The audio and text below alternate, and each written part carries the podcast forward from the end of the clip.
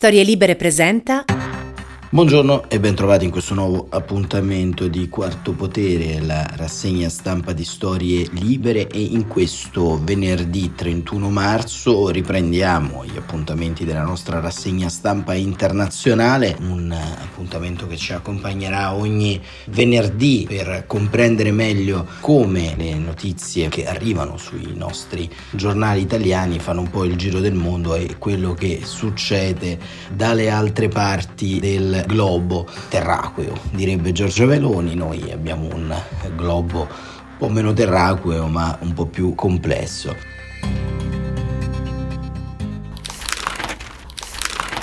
Senza dubbio questa mattina le attenzioni della stampa internazionale sono rivolte a quello che sta avvenendo negli Stati Uniti con l'incriminazione di Donald Trump che passerà alla storia come il primo ex presidente degli Stati Uniti incriminato per il caso della pornostar Stormy Daniel. Donald Trump dovrà appunto fornire le impronte digitali e farsi fotografare. Forse vedrà i suoi polsi stretti alle manette come un thriller poliziesco, scrive la Repubblica stamane sulla sua versione online. Gli verrà letta la dichiarazione standard del codice Miranda, avrà diritto a non parlare se non in presenza del suo avvocato. Appunto il primo presidente incriminato nella storia degli Stati Uniti d'America. Secondo il suo avvocato dovrebbe consegnarsi eh, martedì e si iniziano un po' a rincorrere le reazioni. Questa dichiarazione il già vicepresidente americano Mike Pence alla CNN questa notte ha dichiarato che l'incriminazione di Trump è un oltraggio e a milioni di americani non sembra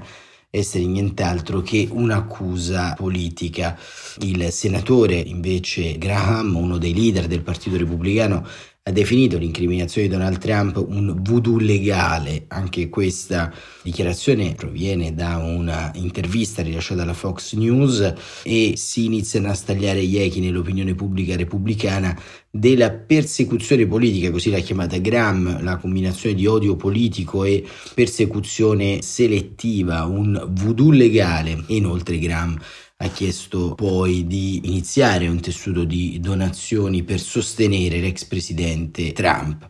Lo stesso Trump nelle prime ore dell'alba del diciamo ora italiana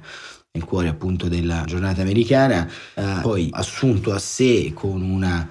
intervista all'emittente ABC sulle proprie spalle il carico della complessità di tutto il paese perché ha dichiarato che l'incriminazione non è un attacco personale ma è un attacco al nostro paese, una persecuzione politica e si sta cercando di avere un impatto sulle prossime elezioni. L'incriminazione da parte del Gran Giurì di Manhattan chiaramente crea un precedente inedito, ma non è solamente l'accusa dell'ex pornostar a pendere sul capo di Donald Trump ma ci sono, come riporta la CNN, ben 30 capi di accusa di frode aziendale eh, nell'inchiesta da parte della stessa procura di Manhattan e chiaramente non c'è appunto la possibilità di far valere lo scudo dell'immunità che l'aveva in qualche modo accompagnato all'interno della sua presidenza. Si parla appunto, Trump ha continuato a parlare nel corso della notte di accuse false, hanno portato questa accusa falsa e corrotta e vergognosa contro di me solo perché sto con il popolo americano e sanno che non posso avere un processo giusto a New York. E appunto proprio sul processo giusto a New York, Donald Trump ha dichiarato di non poter avere un giudizio equo dalla corte di Manhattan e questo lo ha scritto, lo leggiamo sul social Truth, hanno portato questa accusa falsa, corrotta e vergognosa contro di me solo perché sto con il popolo americano. Susan Nichols, che è l'avvocato appunto di Donald Trump, ha poi confermato che dovrebbe consegnarsi martedì per evitare scene che vedrebbero appunto un mandato di cattura eseguito e un arresto davanti a tutta l'opinione pubblica.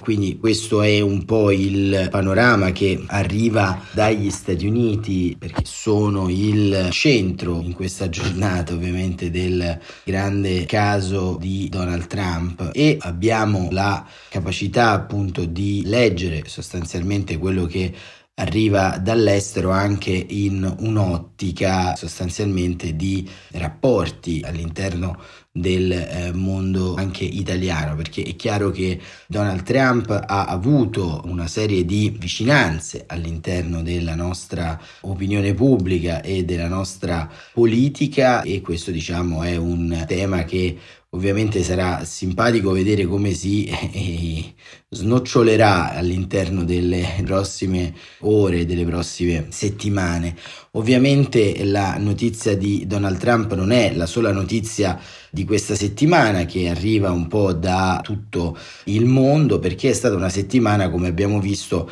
abbastanza complessa e non solo per eh, quello che riguarda ovviamente il mondo così come lo conosciamo, insomma rispetto alle polarizzazioni, al grande dibattito intorno alle questioni ucraine e alle questioni che appunto sono legate all'equilibrio geopolitico in Russia, in Cina con il dialogo tra il presidente Xi e il presidente Zelensky, ma abbiamo appunto una serie di questioni che sono avvenute ad esempio in Israele, c'è stato il ritiro, come titola Haaretz, un ritiro di dignità da parte del presidente Benjamin Netanyahu del disegno di legge che riformava la giustizia. Dopo settimane di mobilitazione in piazza, scrivono anche il Jerusalem Post, il presidente fa marcia indietro e eh, cerca appunto di comprendere come raffreddare gli animi. Quello che è accaduto in Israele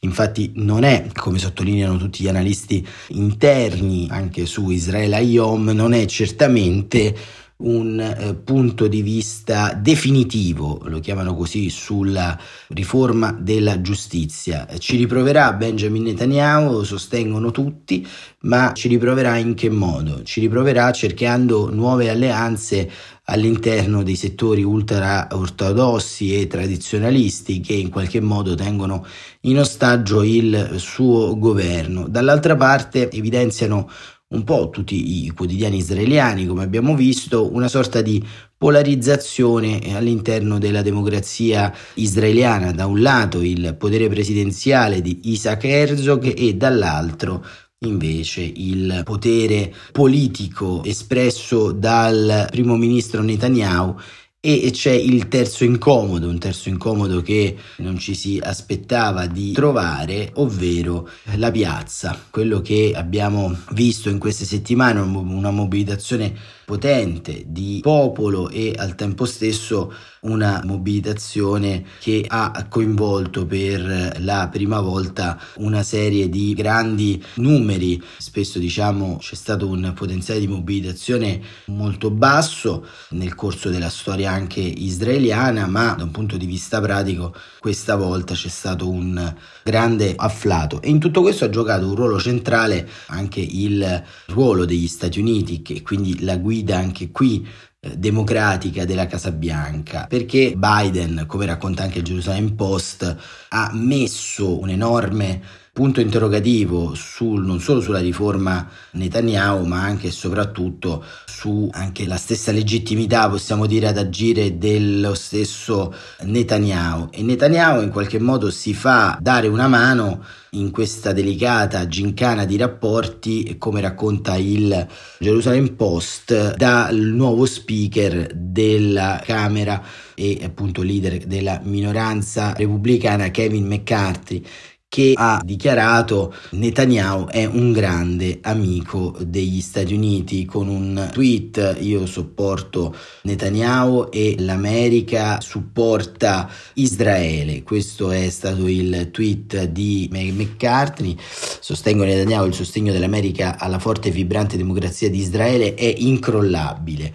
E lo speaker così come viene raccontato da questo articolo ha voluto mostrare una discordanza rispetto alla politica eh, democratica. Il presidente della Camera dei rappresentanti degli Stati Uniti, Kevin McCarthy, ha offerto il suo sostegno al primo ministro Benjamin Netanyahu, che ha definito grande amico degli Stati Uniti. Una dichiarazione pubblicata giovedì sera. Netanyahu è un patriota israeliano, uno statista e soprattutto un grande amico degli Stati Uniti, ha scritto McCartney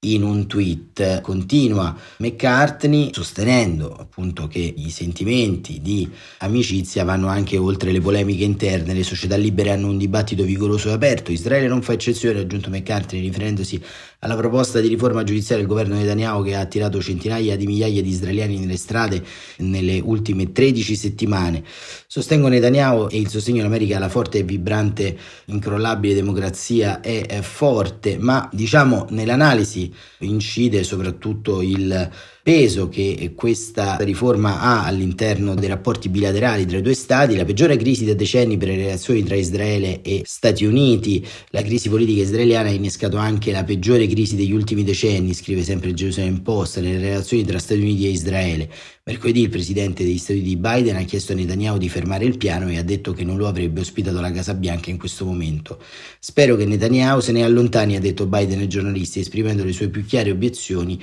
al piano fino ad oggi, aprendo un'intensa disputa pubblica tra i due leader che sono anche buoni amici. Quando gli è stato chiesto se avrebbe invitato Netanyahu alla Casa Bianca, Biden ha subito risposto no, non a breve termine.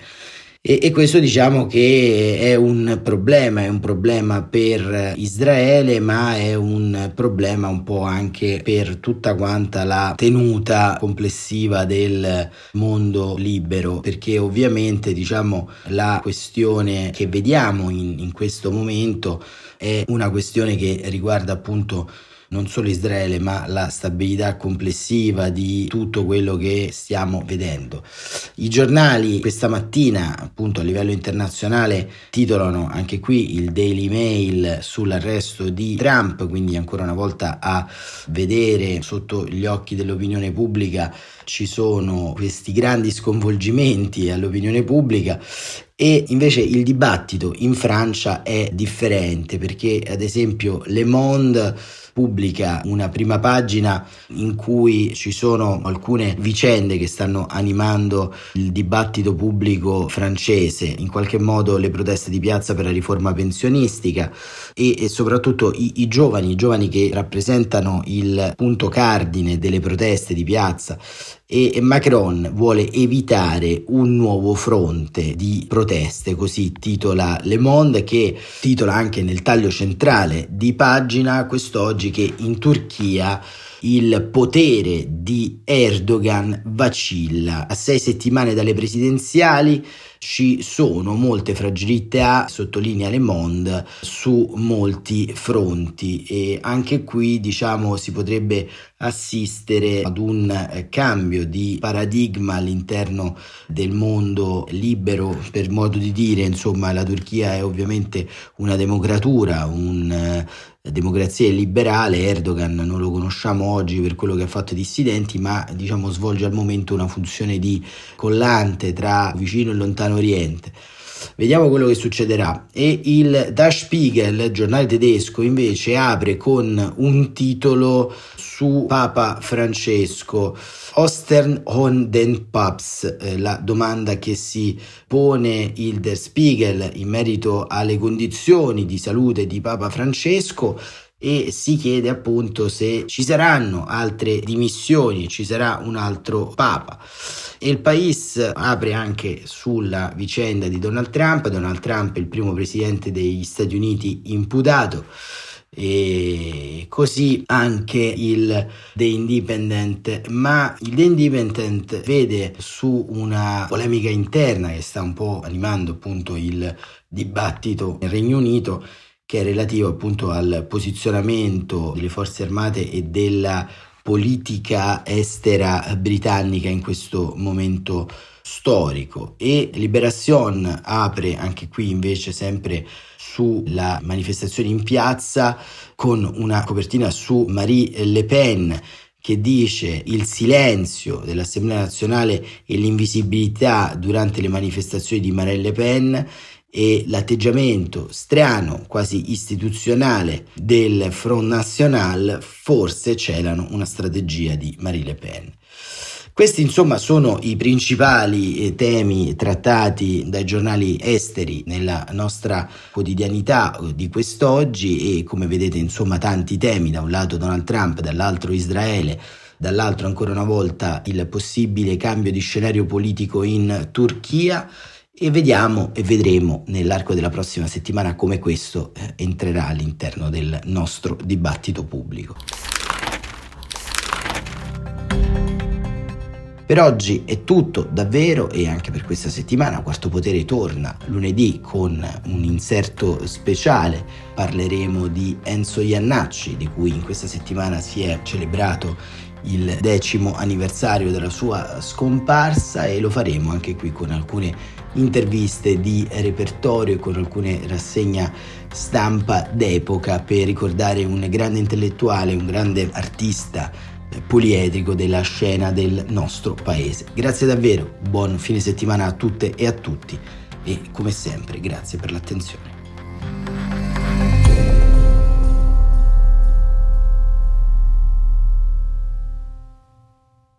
Una produzione storielibere.fm di Gianandrea Cerone e Rossana De Michele. Coordinamento editoriale Guido Guenci.